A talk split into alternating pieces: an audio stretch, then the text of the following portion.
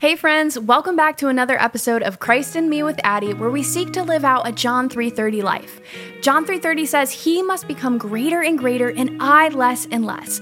Let's be real. In today's world, it can seem impossible to live out what the Bible calls us to do.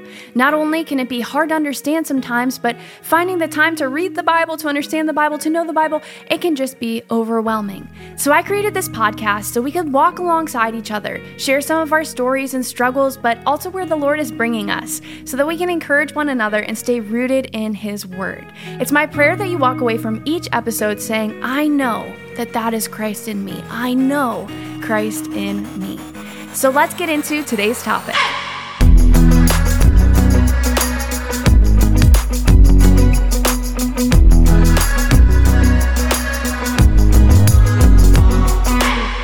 Everybody. Welcome to episode three of Christ in Me with Addie. I'm your host, and today is going to be a hefty episode. So prepare yourselves now.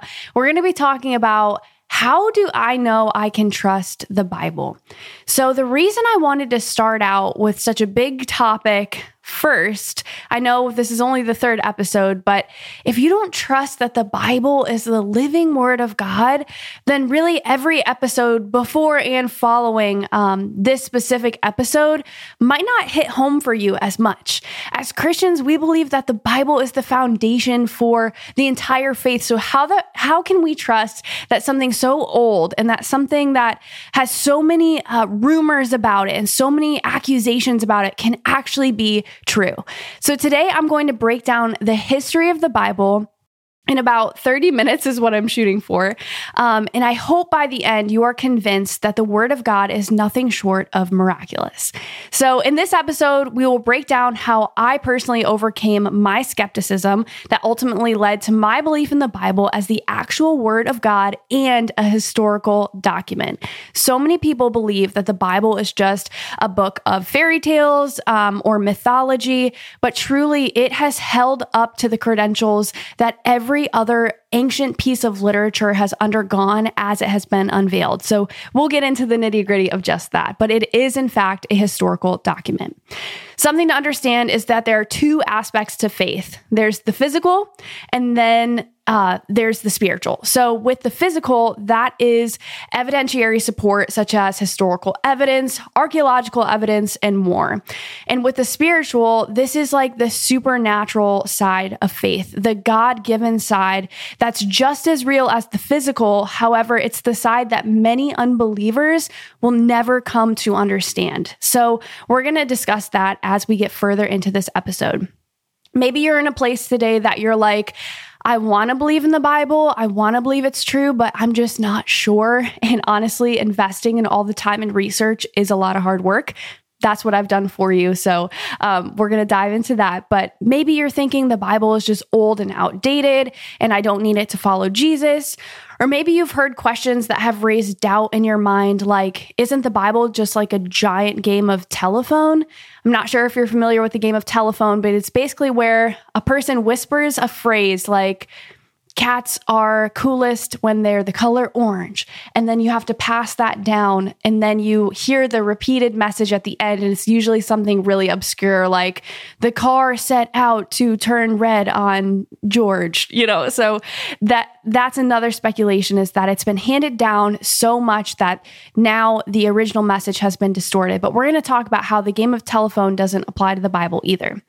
So, regardless of where you stand with the Bible today, let's be sure to define one thing about the Word of God. The Bible and its accounts of Jesus' life are the foundation for Christianity. Unfortunately, many people, even Christians, think that they can follow Jesus without knowing his Word. The Bible is the foundation for how we live and learn to be more like Christ. In this episode, I'm going to use means outside of Scripture to support the accuracy of the Bible because I realize that skeptics probably don't want to hear an argument for the Bible from the Bible, the very book that they discredit. For those who are believers, I want to start with John 1 1. So if you're a skeptic, just stick with me. John 1 1 says that in the beginning was the Word, and the Word was God, or the word was with God and the word was God. Let me repeat that. In the beginning was the word and the word was with God and the word was God. Similarly in John 20 31 it says, "These are written so that you believe that Jesus is the Christ, the son of God, and that by believing you may have life in his name." Here we clearly read that the the foundation of Christianity is rooted in the Bible and the Word, and we cannot be true followers of Jesus without it. Think about it. You wouldn't say that you're Michael Phelps without knowing how to swim. And similarly, we can't say that we're Christians without knowing his word. So let's dive into the historical accuracy of the Bible. Skeptics commonly argue that the Bible is a book that cannot be trusted because it was written by men, or it's a book with a hidden agenda for religious control. Let's break down why these statements are far from true. First, let's define how historical findings are deemed viable. So, as um, different things are uncovered, they go through a certain process to actually be marked as historically accurate. People often say that anyone presenting history with a bias is unreli- unreliable.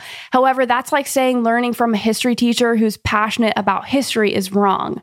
We know this is not true, and many people who explore their passions typically want to get to the truth. So, if you ask any person in whatever um, field of profession that they're in, they probably have some story related to a situation that led for their passion to go into that line of work. So, for example, I have a friend who um, her grandfather got very ill, and so she went into neuro uh, neuro studies. Like she wanted to become a neurosurgeon to help prevent um, the same sickness that kind of took her grandpa, prevent that for others we wouldn't say that she's any less credible because she has a passion um, that's emotionally based or you know whatever. We would just say good for her. She went on to to get the education to make that happen and put in the time and the experience. Similarly when it comes to uncovering different books of the bible or let's just say history in general it has to undergo a process a process of deeming that um, it is accurate according to other works that were found at the time. Um, that the writer even wasn't uh, writing something just to throw off people in the time. Like it undergoes a process. So the historical method is the process of deeming historical findings accurate. The method includes number of ancient manuscripts found, eyewitness documentation, archaeological findings, and more. The Bible has undergone the same historical methodology as any other piece of ancient literature. It has not been changed to fit a human inspired motive Many argue the canon of the Bible was decided at the Council of Nicaea, which I could spend an entire episode uh, disputing why this is not accurate. But if you're interested in hearing more about that topic, um, about the Council of Nicaea and how uh, people think that the canon of the Bible was decided in that council, theologian Mike Winger, he's a pastor, has a great video on that, and I'll link it below. Um, for anyone watching on YouTube, it will be in the comments below. So, books of the Bible were collected based on their accuracy in themes, events, and intentions written about compared to the manuscripts that were already found. So, it's important to know like the Bible wasn't just summed up in one day. They the books of the Bible were uncovered over a period of time. So, when they found a new one, they could compare it to ones that had already be, been found. So remember, the Gospels are firsthand accounts. They're not, um, you know, a friend of a friend of a friend of a friend of Jesus. They are actual people who witnessed Jesus's ministry and were a part of, you know, Jesus's mystery as a uh, mystery, Jesus's ministry as it was uncovering. So I understand that I am biased in defending the Bible, but you can, and I hope you do research these topics further instead of just taking my word for it. I hope to just kind of inspire and encourage you to dive in and ask yourself, what if? Like, what if, what if I'm wrong if you don't believe in the Bible? Like, what if I'm wrong? What if this is all right? And what if I just have like a really closed mind to, um, the truth of the Bible because I've never dug. And that was me personally. I never took the time to invest in actually researching if the Bible was real. And when I did, the evidence was undeniable.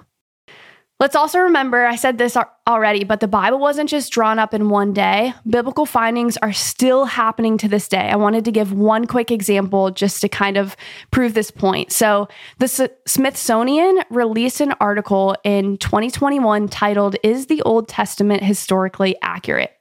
A scientist and non believer by the name of Ben Yosef and his colleagues from the University of California who were studying paleomagnetism. Guys, I promise I sound really smart in this, but I did not know what paleomagnetism was until I read this article. But it's the investigation of the changes in the Earth's magnetic field over time. So they were studying um, the Earth's magnetic field when they uncovered what they believed to be evidence of King Solomon's kingdom. They were super skeptical to claim the accuracy of the Bible, but they could not argue that the fact and the timeline and the location of their findings matched biblical themes. So these were very um, scholarly, scientific people who found something, turned in the evidence, and then started to realize very quickly that it aligned with much of um, the Bible's history. So they're non-believers they have no no reason to claim it was the bible but it was undeniable to say that this historically aligns with um, king solomon and like the timelines and the dates and the descriptions given in the bible so, all that to say, let's jump into. I've highlighted some points. And the first point I want to make is that the Bible is a unique historical document that is unmatched by any other literary work. I know you're probably thinking, okay, Addie, like, I don't know about that but truly of its time. So, compared to other ancient texts that were unco- uncovered um, during the time of, I'm talking about the New Testament specifically here, because the Old Testament, if you're not familiar, the Old Testament is a collection of works um, that the Jewish recognize as the Torah. Also, when referencing the Torah, that's the first five books of the New Testament. So the Old Testament has been around for a very, very long time. It's the New Testament that, you know, even the Jewish people today reject uh, because they just don't have faith in Jesus, but also because it's just not a part of their original Torah. So we are talking specifically about the New Testament here and how that that discovery, those manuscripts are unmatched by any other literary work during their time. So let's compare the Bible to those literary works. Ancient Greek philosopher Plato had 30 uncovered manuscripts at the time of the earliest New Testament findings, which, as of a study of 2019, that's the earliest I could find, there are now 238 uncovered manuscripts by Plato. Another very common one that we use even in the public school system. I was a public school kid. Um, Solomon was a homeschooled kid, so we like to compare stories sometimes. But Homer's Iliad is another literary work of higher findings at the time with 650 uncovered manuscripts, again, at the time of Old Testament or New Testament findings. And as of a study in 2019, that number is now 1900. Now let's compare New Testament findings. The earliest manuscripts were 5,856 in just Greek alone at the time. As of 2019, we have uncovered nearly 24,000 manuscripts supporting the evidence of the Bible, uh, and that's uncovered in multiple languages across multiple continents. So, needless to say, something big happened. Something huge happened to the point that everyone was writing about this 24,000 manuscripts. That's like everyone getting on Twitter and tweeting the same thing by their own perspective at the same time. Is Twitter a thing anymore? No, I think it's like X now, right? Anyways, the other thing that's uniquely significant about the Bible is that writings were found dating AD, which is after death, 44 to uh, 90 or 95, meaning the gap between when the events actually happened. So, like the events that were being written about in the New Testament, the gap from when that happened to the first uncoverings of um, writings and manuscripts found was very short. Uh, whereas with other literary works, it was h- hundreds of years spanned. So that's like in American history, a huge um, recent thing, which I'm th- this is on my mind because tomorrow, the time I'm recording this, but tomorrow is 9 11 in our nation. So that's like 9 11 happening, and pretend that we have no media or digital means of spreading news. But that's like 9 11 happening, and then 500 years later, someone deciding to write about it there's a lot that could get lost there because the person didn't write about it right away. That is not the case with the Bible. We had things uh, as early as 44 AD pertaining to the New Testament things. So, Bruce Metzger, he is a professor at Princeton Theological Seminary he says the more often you have copies that agree with each other, especially if they emerge from different geographical areas, the more you can cross check them to figure out what the original document was like. The only way they'd agree would be where they went back genealogically in a family tree that represents the descent of the manuscripts. The quantity of New Testament material is almost embarrassing in comparison with other works of antiquity. In other words, what Bruce Metzger is saying here is the Bible blows every other literary work out of the water, and there's a clear paper trail of its origins. So keep in mind, when we have this Bible here today in front of us, it's not just something that someone summed up. This is thousands of years of uncoverings and findings put together into one book. The second point I would like to make is the number of manuscripts prove something of miraculous nature. Uh, they do not prove a coarse theory of religious force.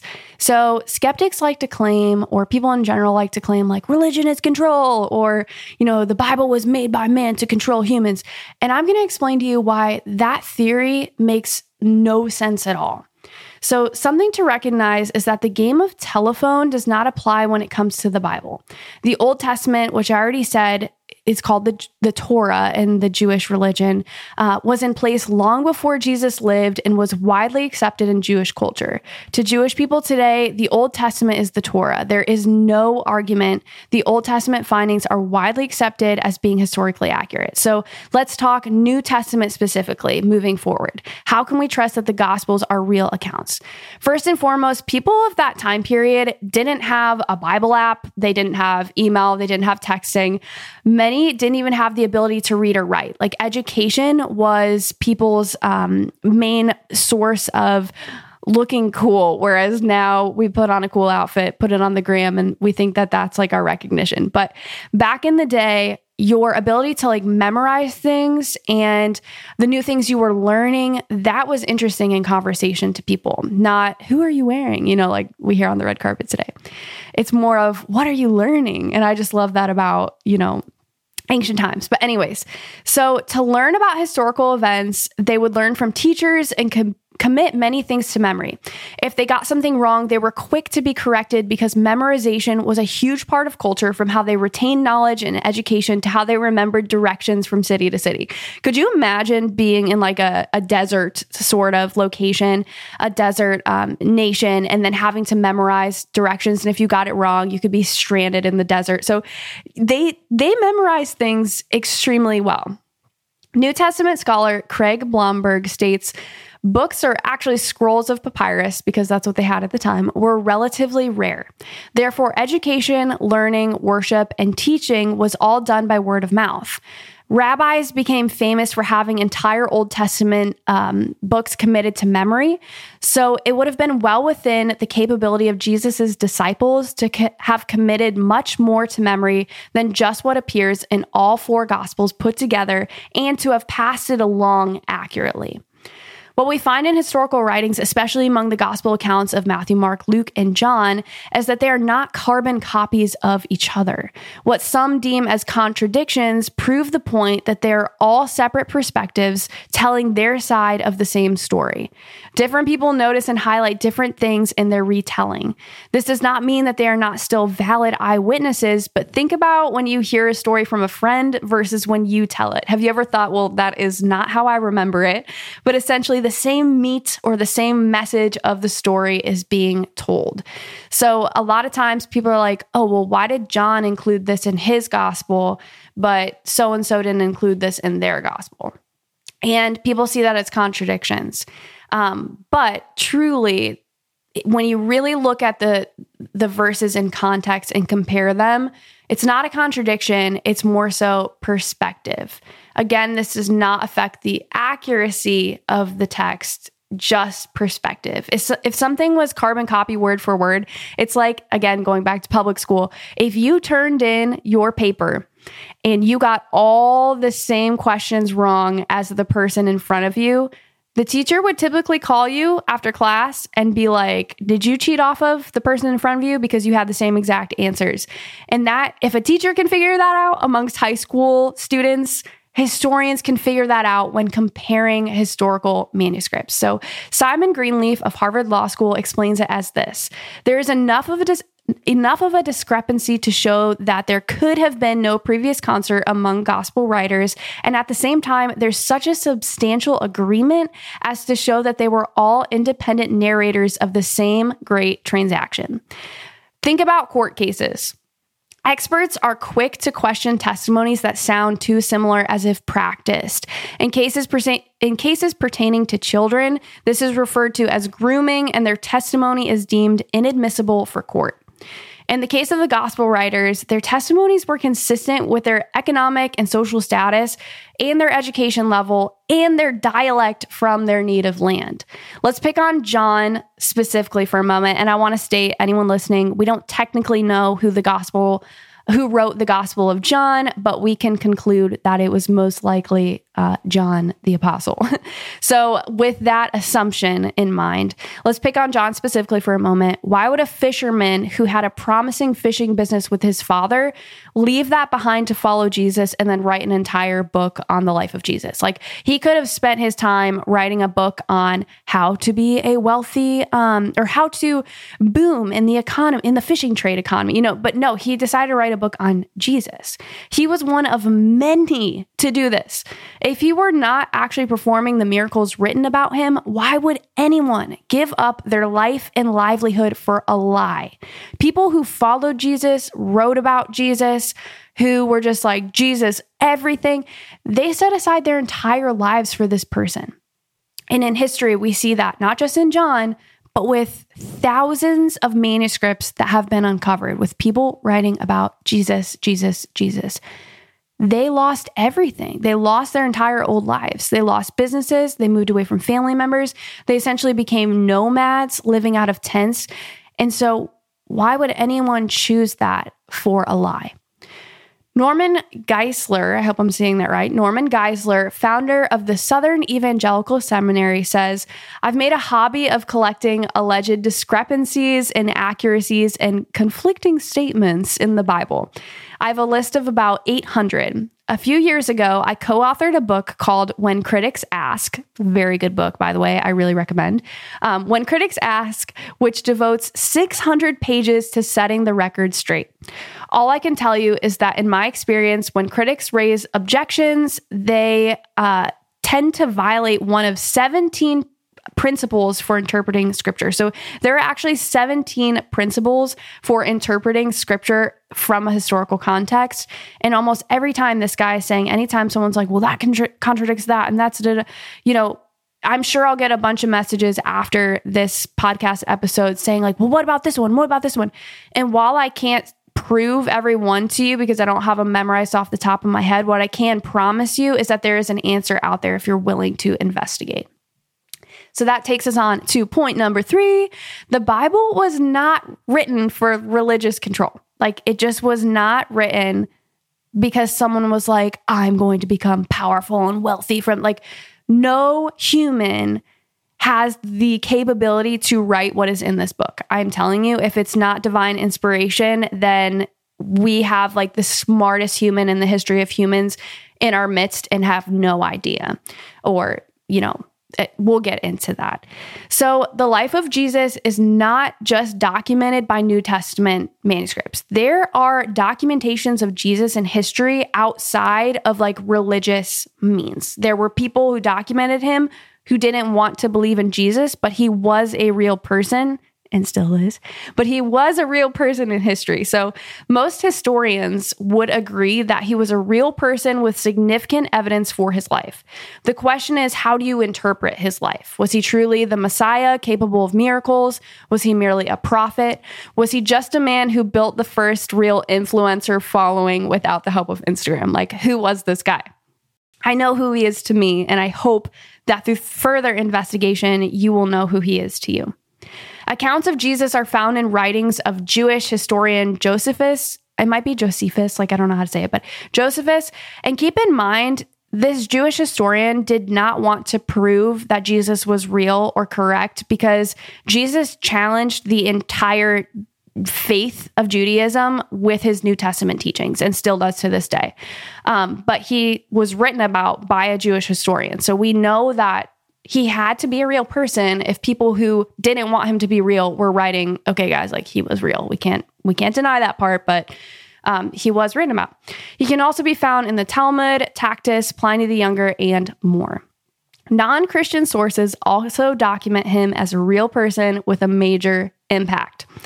Historian Edward Yamauchi, I hope I'm saying that right, Yamauchi of Miami University states we would still have consi- we would still have a considerable amount of important historical evidence about Jesus without the New Testament. In fact, it would provide a kind of outline for the life of Jesus. Without Christian sources, we would still know that Jesus was a Jewish teacher, that many people believed he performed miracles, that he was crucified by Pontius Pilate, that he was rejected by Jewish leaders, that after his death, his followers believed he was still alive, and that word spe- uh, spread beyond Palestine from people and cities and countrysides, uh, men, women, slave, and free, and that he was worshiped as a god or as God. Uh, we would still know all of that from historical documents uncovered that were non Christian sources. So, people who had no skin in the game, kind of hate that saying, by the way, but people who had no skin in the game were saying Jesus was real. So, if they were in a position of trying to gain some sort of religious control, they had nothing to gain, but actually everything to lose in their own religions that they were settled in, like Judaism, by stating that Jesus was real. The Bible has over 60,000 cross references from New Testament um, to Old, spanning thousands of years across multiple religions, languages, and continents. It would take the most intelligent person in the world to conspire such a, a work, a literary work. It would take someone who is superhuman. And for those of us who know God and know Jesus, we know that for 60,000 cross references over thousands of years, we're talking like things that were predicted hundreds of years before they happened, with thousands of manuscripts writing that, and then they came true, and people were like, um, "Guys, we've we've been holding on to this for quite a few thousand years, and it just happened." Uh, that's what people of the the ancient world got to see uncover. So, if the Bible really were created by men for the purpose of control, they would have been dead long before seeing any sort of profit. Not to mention, the gospel unifies everyone in Christ versus causing divisiveness between ethnicity, race, social class, etc.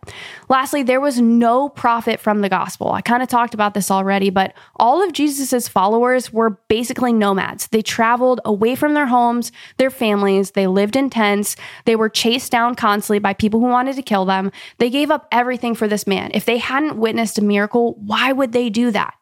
Um, they were persecuted for sharing the gospel. There is no other explanation in my mind, and I know this part is opinion, but there's no other explanation in my mind than divine inspiration to write the accounts the accounts God wanted man to record under the inspiration by the Holy Spirit. So if you missed my last podcast episode, episode 2, it was my my best Bible study tips for someone who's trying to get into the word. And I read the verse in Timothy that says all scripture is God-breathed. So as Christians, we believe we we acknowledge the miraculous nature of the amount of manuscripts we have. So that is the practical side of faith. That is the um, the scientific side, the historical side of faith. Now, the spiritual side of faith, we read that verse in Timothy and we say, yes, all Scripture is God breathed, and I believe that it was written by men, by the apostles of Jesus through inspiration of the Holy Spirit. Like they had the Holy Spirit in them that was inspiring them to write the word of God. And that is how God brought it into fruition, into this place and time for us to have. So, point four Jesus really did rise from the dead and perform miracles. we have evidence of this, and we'll get into that. The writings of the Bible are miraculous in nature that we have them here today because of the number of manuscripts found, all agreeing on one theme Jesus is the Son of God. Not just a prophet, not just an influencer, he's the Son of God. Let's take a step back and just talk about the number of prophecies Jesus fulfilled in his life prior to his ministry in his 30s. So, um, when I was a skeptic of the Bible, I would say stuff like, okay, so how do we know that someone didn't write like a fake letter, fake news, and put it in with the, the manuscripts of the Bible or whatever. And so then when they, by their means, made this miracle happen, or when something was like huge in the news, how did they not just like write, and then on this day and this day, this would happen, and then slide that in, and then people read it and they're like, it's a freaking miracle, you know? But that's not what happened. Thousands of people had these prophecies laid out in front of them for hundreds of years, and then they started coming true. So someone couldn't just make that up and lie about it. They were written long before they happened. So, and here's some examples. In Genesis 49:10, this is 1400 years before manuscripts on Jesus' life were uncovered. It was written that he would come from the tribe of Judah. Check. Isaiah 29 18, 700 years before it was written, it was said that he would heal people, specifically the blind and the deaf and the lame. So things seemingly incurable at the time. Check. He did that. Isaiah 53 3, this is 700 years before it was written, he would be rejected by his own people. Check. Jesus was rejected by the Jews for his teachings. Zechariah 11 12, this is 500 years before it happened, it was predicted that Jesus would be betrayed for 30 pieces of silver. How much more specific can we get? Can we just talk about that? People often say miracles of the Bible are just coincidence, but for hundreds of years, people had it written in manuscript evidence that these prophecies being told uh, were prophecies and then they started coming true, yet people still denied their accuracy. And that's where just the faith portion comes in. Do you want to see? Do you want to believe? Or do you have pride in your heart that you're just going to continue denying what's blatantly in front of you? Judas denied Jesus for silver. And the fact that that came true and Ju- Judas knew that he was the one that was foretold for hundreds of years, he couldn't believe it. He couldn't believe that he became that person um, to the point that it drove him to his own death. So, you know, whether that was prophesied that Satan would, you know, lead someone to do that or what, however exactly it's written, it's just, it's amazing to me that that actually happened, yet people still deny it.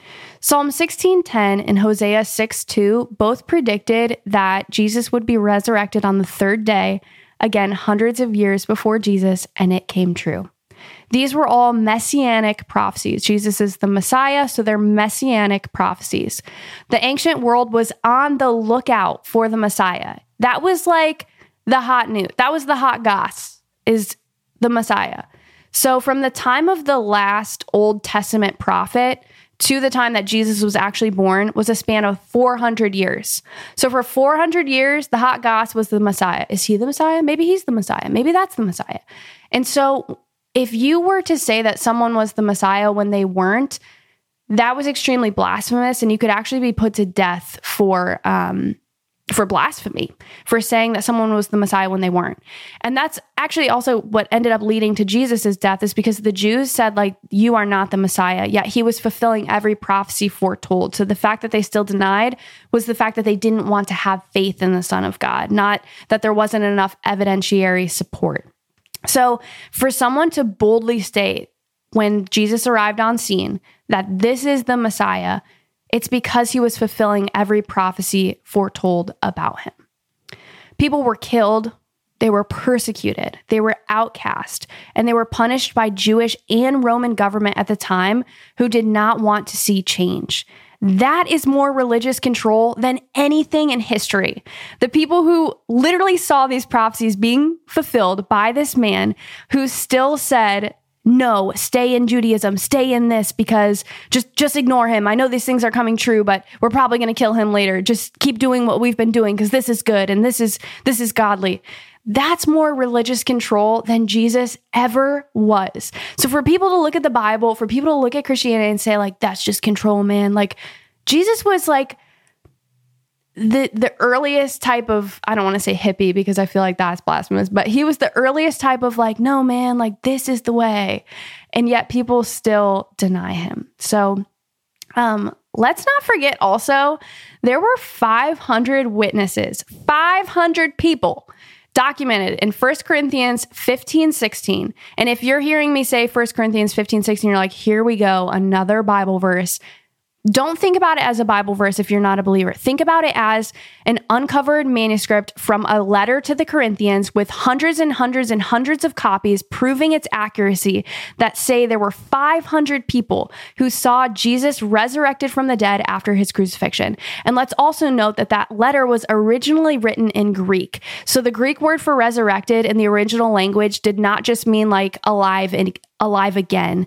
The word resurrected in Greek actually means transcended, transcended state. So they saw Jesus transcended. They didn't see Jesus, the man, they saw Christ, the Son of God. That is what is written in 1 Corinthians 15, 16. Skeptics like to say, okay, but what if he survived the cross and escaped the tomb? First, let's go back to history once again. We know that the Romans and their culture, they were known for unspeakable torture and savagery. Savagery. They seriously were entertained. We know the Roman Colosseum, they were entertained by death and bloodshed and pinning brother against brother and family member against family member. Member. So, to let a man live, if you were put in charge of crucifying someone and you messed up and he lived, you would have been killed next. So, it was kill or be killed. They did not miskill Jesus. They did not accidentally not kill him enough. Like they they made sure he was dead. Not to mention, it's also clearly documented in scripture that he was stabbed in the side to assure he had died. And that's found in John 19, 3, 4, which fulfilled prophecies foretold in Psalm 34, 20 and Zechariah 12, 10. So in John 19, 34, we read about when the Roman soldier pierced Jesus in the side with his um, spear to just assure, okay, he's really dead up on the cross. So then they took him down and put him in the tomb. In Psalm 34 20 and Zechariah 12 10, it says he would be pierced in the side. And that's just amazing because, again, hundreds of years foretold. So 500 people, back to the Corinthians verse, 500 people say he had risen from the grave. If 500 witnesses were against you or myself in court, the final verdict would be almost impossible to dispute. If eyewitness accounts hold up in our modern day court system, why do we discredit them when it comes to the Bible? People hear like faith, religion are like, oh no, no, no, no, no. And it's like, do you want to see or not? Do you want to believe or not? Are you denying truth out of pride or laziness because you don't want to put time into the research? Or are you potentially okay with opening yourself up to what if? If the whole faith side of it is too much for you, start with the history. That's what I did, and my life was changed. At the end of the day, you will hear all of this evidence I have provided and say, You're full of it or you'll take the time to research and uncover the truth truth for yourself. If you're a skeptic, I hope this episode makes you aware of the fact that most Christians aren't gullible. We're not uneducated and we don't blindly believe something out of conformity. There are historical, scientific, and archaeological proofs to the Bible that are the basis for our faith just as much as faith itself. If you're a Christian, I hope this episode has encouraged you to truly treasure the Word of God and realize it is the foundation for your faith. We are not led by feelings or who we want God to be.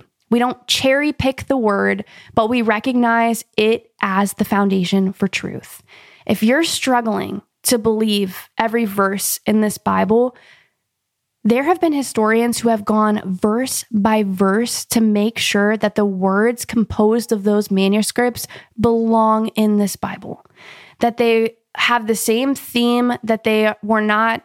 For example, going back to the Gospel of Thomas really quick, the reason that that was thrown out is because historians were able to quickly analyze that it did not align with what any other apostle was writing about Jesus, who he was, or the work of his life. And so that's why that was removed for our protection and not for control of we want you to believe this message. It's like, no, this is the message of history of who Jesus was.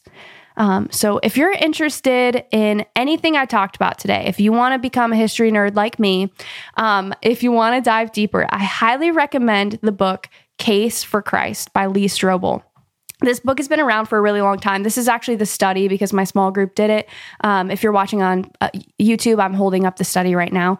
Um, but Case for Christ is a really cool book because I needed hard proofs. I needed my questions answered when I experienced faith for the first time. I experienced a supernatural miracle answered in my life, and then I investigated it by um, logic and reason and history. So I needed I needed proof, and that's exactly what I found. Um, but Case for Christ was the turning point for me. Lee Strobel, who wrote Case for Christ, he is a um, he's an investigator basically so he works in the court systems he is a lawyer and his wife came to him one day and said honey i believe in jesus and he was about to divorce her because he pretty much said i didn't sign up for this you are crazy and i don't even know who you are anymore so he started before he divorced his wife he started building a case against Christ. He started um, interviewing all of these historians, theologians, atheists, believers, non believers, agnostics, Jewish people. He started interviewing as many people as he could on the history of the Bible, the evidence for Jesus, and proof of his miracles. And in the process of trying to prove his wife wrong, he ended up believing. And so he gives all of the history you want in his book Case for Christ. Highly recommend it. And he did not end up divorcing his wife in the end. And now they have a beautiful ministry where, you know, this book largely played into why I believe in the Bible. And I hope it does the same for you. I also would really recommend Ken Ham. That's Ken H A M. I think it's two M's. H A M M. Uh, resources for scientific evidence on creation. So if you're struggling with like, well, how was the world formed and how did this happen? How did this happen? He's science guy through and through. He has a really good video on YouTube. Ken Ham debated Bill Nye the Science Guy, and I know the '90s baby in me wants to be like Bill Nye, um, but unfortunately, I do side with Ken Ham on this one. Uh, but there is scientific evidence to the start of the world. There's scientific evidence to creation, and if you're struggling with that that that side of faith, that aspect of faith, Ken Ham resources. The book I mentioned earlier, "When Critics Ask" by Norman Geisler, another great one. Great one. Um, and then another kind of entry level one is the Encyclopedia of Biblical Difficulties by Gleason L. Archer. And I will link all of these below in my YouTube. These authors focus on apologetics topics, and basically, apologetics is just the um, they're questions that combat critics who come against the accuracy of the Bible. And it's also a huge passion of mine. You've probably noticed from big topics that I tend to tackle, which are apologetics topics. So I want to leave you with this. Thomas Edison, respected guy in history, helped us a lot with our uh, light situation. Thomas Edison once said, All Bibles are man made. Similarly, Dr. Arroway can be quoted for stating if God wanted to send us a message and ancient writings were the only way he could think of doing it, he could have done a better job. My response to that is God wants you to seek him. Like any relationship, what is easy we do not chase, and what we chase is not always easy. God wants to be wanted. He wants you to seek him. He will grant you supernatural faith and understanding when you seek Him, and your eyes will be opened. I just want to say, think about it. I literally have nothing to gain from sharing all of this with you today. My life does not change. I profit nothing, whether you follow God or not. Yet I share Him because I know of a truth so sufficient that I want to share it with everyone else. And I'm okay with accepting certain mysteries of the faith as stated in 1 Timothy 1 Timothy 3 9. But there are answers out there if you're willing to just explore both sides of the coin. So, kind of with that, someone came out with a book called The Case Against Case for Christ. And I read that one even because I was like, okay, I want to know what people have to say to dispute what he said then. In my opinion, didn't change at the end, but there takes a time of lowering your pride to investigate both sides of the coin because do you want to do you want to know with certainty where you're going at the end of this life. If I'm wrong and the Bible is wrong and all of this history backed by a lot of data is wrong, I lose nothing because there's nothing after this. But if I'm right, I have everything to gain with God in heaven, and I want that for you. I believe it so strongly. There's enough evidence right here in front of me that I want that for you. Hebrews 11:1 says, "Faith shows the reality of what we hope for. It's the evidence of things we cannot see." I was once a skeptic who had my heart softened into faith as I dove into history. I'm grateful God has given us a paper trail back to his son and that I am now saved because of efforts of those who were martyred for the Bible to be sitting on my desk here today. The Bible is a modern day miracle, and I hope you come to trust that for yourself. Thanks for joining me on this episode of uh, Christ in Me with Addie. I almost forgot my title name because I've been like going on about history. I'm like, what is my podcast name compared to all this? But thanks for joining me on Christ in Me with Addie. I really hope that this inspires you today, that you dive into his word, and that you know God can be trusted. He just wants to be with you and he wants to help you in your journey of knowing, trusting, and understanding the Bible. I'll see you guys next time.